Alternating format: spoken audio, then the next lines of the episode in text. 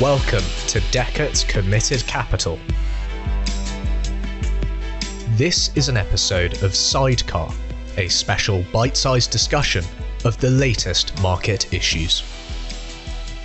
Hello, and welcome to Committed Capital Sidecar, Dechert's series of bite sized podcast episodes giving quick updates on developments affecting private equity. I'm Jeremy Zucker. I'm a partner in Dechert's national security practice, and I'm joined today by my partners Darshak Dholakia and Rishi Hari. On today's episode, we'll focus our discussion on an executive order issued on August 9th, 2023 by President Biden. That's the first formal step in establishing a much anticipated new outbound investment regime some folks have been referring to it in the run up to its announcement as a reverse CFIUS process, making reference to the Committee on Foreign Investment in the United States, which has existed for many decades and is responsible for reviewing potential national security threats posed by foreign investments into the United States. This new regime is looking in the other direction, focusing on outbound flows of investment from the United States. And as we'll be discussing, really should not be viewed as a reverse CFIUS process. It's really its own animal and will present distinct challenges. Uh, before we dive into the specifics of the executive order and the rules that are likely to follow, it will probably be best to describe first how we got here and why the investing community should pay attention. So, Rishi, let me ask you can you describe for us some of the key elements of what drove this order? Thanks, Jeremy, and hello, everyone. This all reminds me of one of my favorite scenes in Austin Powers. Mike Myers is driving a steamroller in a warehouse, and a security guard starts screaming in anticipation of being hit. And then the camera pans out, and the steamroller appears to be moving at engine speed, and there is a mile between the steamroller and the guard. And much like the guard in Austin Powers, we've all been anticipating this order for quite a minute here. It's been one of the more telegraphed announcements in recent memory, and the US PE, VC, and business community has really been paying attention and should continue to pay attention to these developments and think about how it impacts their long term investment strategy relating to China. As I mentioned, we've been expecting this for a while as officials in the United States have routinely expressed concerns about things like civil military fusion in China. They've warned about the intangible benefits of US investment in certain sectors in China. Those intangible benefits include things like access to networks, financing, and other benefits. And US officials have long argued that if we can't send some technology to China, why can we support certain industries that then lead to the facilitation of technological investment that's important for the Chinese military, Chinese intelligence and surveillance services, et cetera.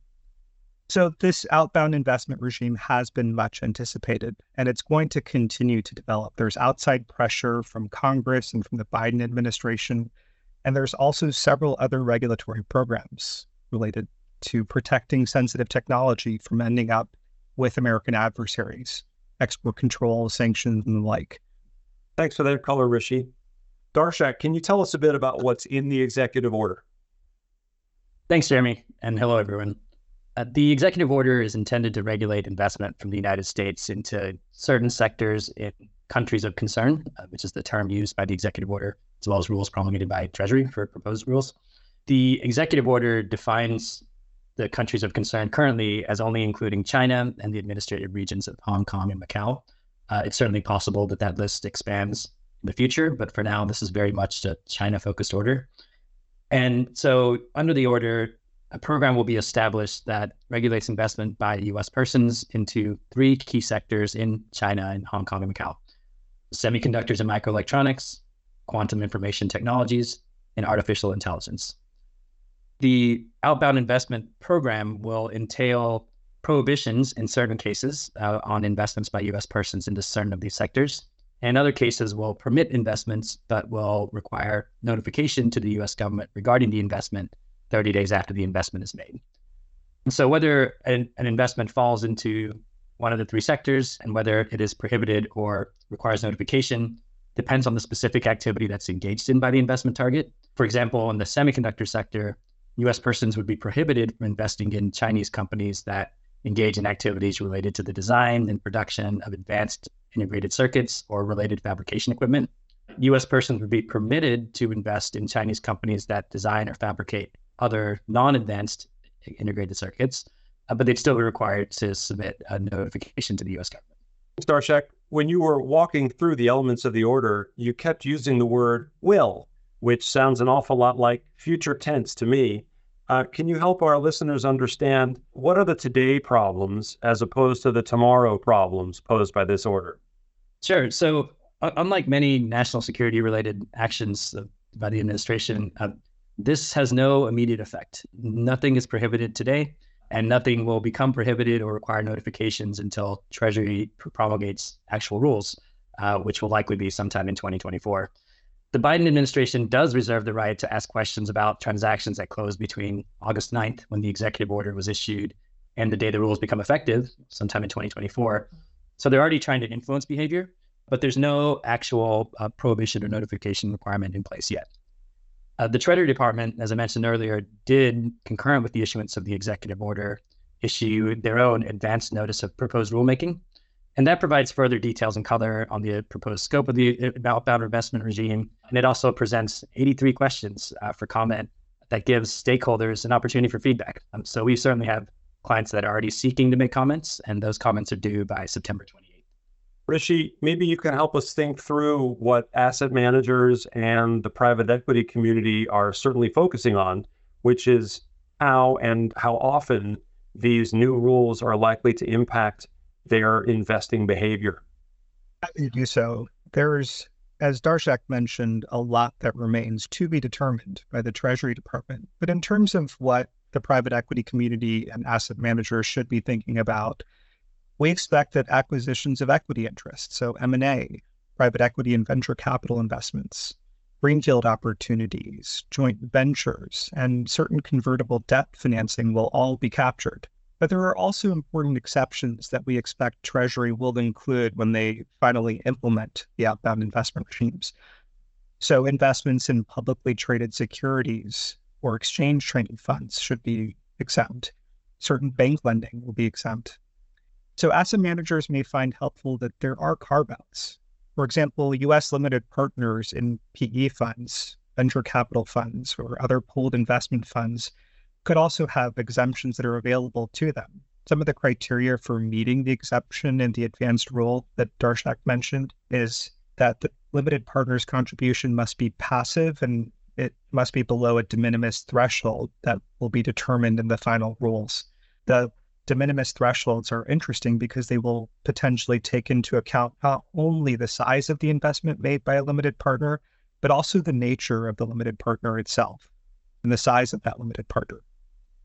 It's worth noting that Treasury is also considering non standard minority investor protections that would take a limited partner outside of the exception on the thinking that if a limited partner receives some rights, those rights may not be entirely passive. Those non standard minority investor protections include membership or observer rights, nomination rights, rights that authorize the involvement in substantive business decisions, management, or strategy of both an investment fund as well as the portfolio company or investment being made by that fund. So, as a result, some limited partner investments into non US investment funds or US investment funds could still be subject to the regime. Jeremy, if I may turn the tables on you and ask a question, tell us about the road ahead as this new regulatory regime develops.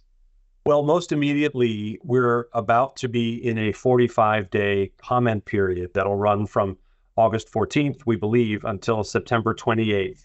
And as was mentioned a moment ago, the Treasury Department posed more than 80 specific questions in this advance notice of proposed rulemaking. They are clearly actively seeking input from the investing community. It's a remarkably deliberative and consultative process frankly, I'm impressed because there's a lot to figure out here, and Treasury hasn't decided that it it alone is able to figure all this out right from the start. They're trying to look around corners, avoid unintended consequences for the U.S. economy, and strike a balance, as they've said they're trying to do, between maintaining an open investment community and environment globally and protecting U.S. national security. As I mentioned earlier, this is not a reverse CFIUS process. In the CFIUS process, transaction parties submit specific transactions to CFIUS for review, and they hope approval, and are potentially subject to the imposition of some form of mitigation as a condition of receiving U.S. government clearance for the specific deal. CFIUS doesn't engage in reviews of hypotheticals. CFIUS also doesn't issue bright line rules for the investing public to go out and apply on their own. This outbound investment review regime will be entirely different. It will almost be more like a civil law approach. Treasury clearly is intending to come up with some bright line rules and make clear through the publication of the regulations which specific transactions would be prohibited. End of story. And if you engage in them and they find out, you'll be subject to penalties and potentially forced divestiture. Other types of transaction they intend will be specifically defined as subject to a notification requirement. If you don't timely notify, you'll be subject to penalties. They don't, they, the Treasury Department, don't intend to sit in judgment of particular transactions. They don't intend to screen, review, issue opinions about particular transactions. That means that the way in which these rules get formed will be incredibly important. They'll have to iron out lots and lots of ambiguities and areas where there's simply a lack of clarity in a number of these important defined terms in terms of what's prohibited, in terms of what's subject to a notification requirement, and in terms of what is clearly carved out and exempted. So anyone with doubts should welcome the opportunity to participate in this comment period and play a role in shaping rules that will be useful because they'll be clear, even if they are unwelcome. You know, we've been asked a lot of questions just in the past couple of days since the order was announced uh, about what it all means and what the timing might implicate, because of course we're rolling into a presidential election year. And in my view, I don't think the timing matters very much at all because concerns about the national security threat posed by China broadly aren't new, nor are they partisan. Certainly dating back through the Trump administration into the Obama administration, we've seen significant support for a wide range of measures taken to counter perceived threats from China in particular. And those include export controls measures, those include prosecutorial initiatives at the Justice Department, lots and lots of legislation that has enjoyed wide bipartisan support, and all of which dovetails with the national securities of the United States as enunciated by both Democratic and Republican presidents. And while today many people complain about gridlock in Congress, there is at least one congressional committee that is clearly very active and working very well on a bipartisan basis, and it's the House Select Committee on the threat posed by the Chinese Communist Party. They've been very active even in the most recent few weeks, sending out quite aggressive information requests to U.S. investment firms and then making sure that those letters are well publicized so everyone sees them. It's clear that being tough on China is viewed as being politically beneficial regardless of your party. But it's not just politics. There's clearly legitimate substantive concern.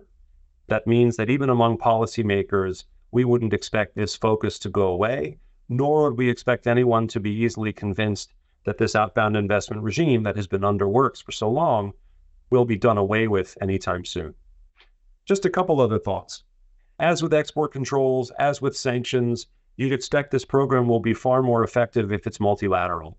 And we were expecting this program to be announced months ago. And when it wasn't, the thinking was because allies weren't yet ready to announce a similar program. And yet here we are with this announcement, and at least a few days later, no other country has said they're doing the same thing. It may well be that while Treasury is working on turning this advanced notice of proposed rulemaking into final regulations, they'll also be working hard to ensure that allied countries are getting ready to impose similar restrictions. Otherwise, the US investing community might find that it's subject to restrictions that its competitors don't also face and everyone will be quick to point out that that will mean that the folks on the other side are still receiving plenty of investment capital. It just won't be American anymore. Uh, so we should all watch for developments in that space. And certainly here at Dechert, Rishi, Darshak, and I, and others with whom we work, will be watching this area closely. We'll continue to publish in this area, and we'll welcome the opportunity to answer questions. Please do feel free to reach out to us. Happy to talk at any time. Rishi, Darshak, thanks for joining me today. Thanks for the insights. And to our listeners, we hope you found this brief discussion interesting. We'll look forward to talking to you in the future. Thank you for listening to Dechert's Committed Capital. Please subscribe, and for more information, visit dechert.com.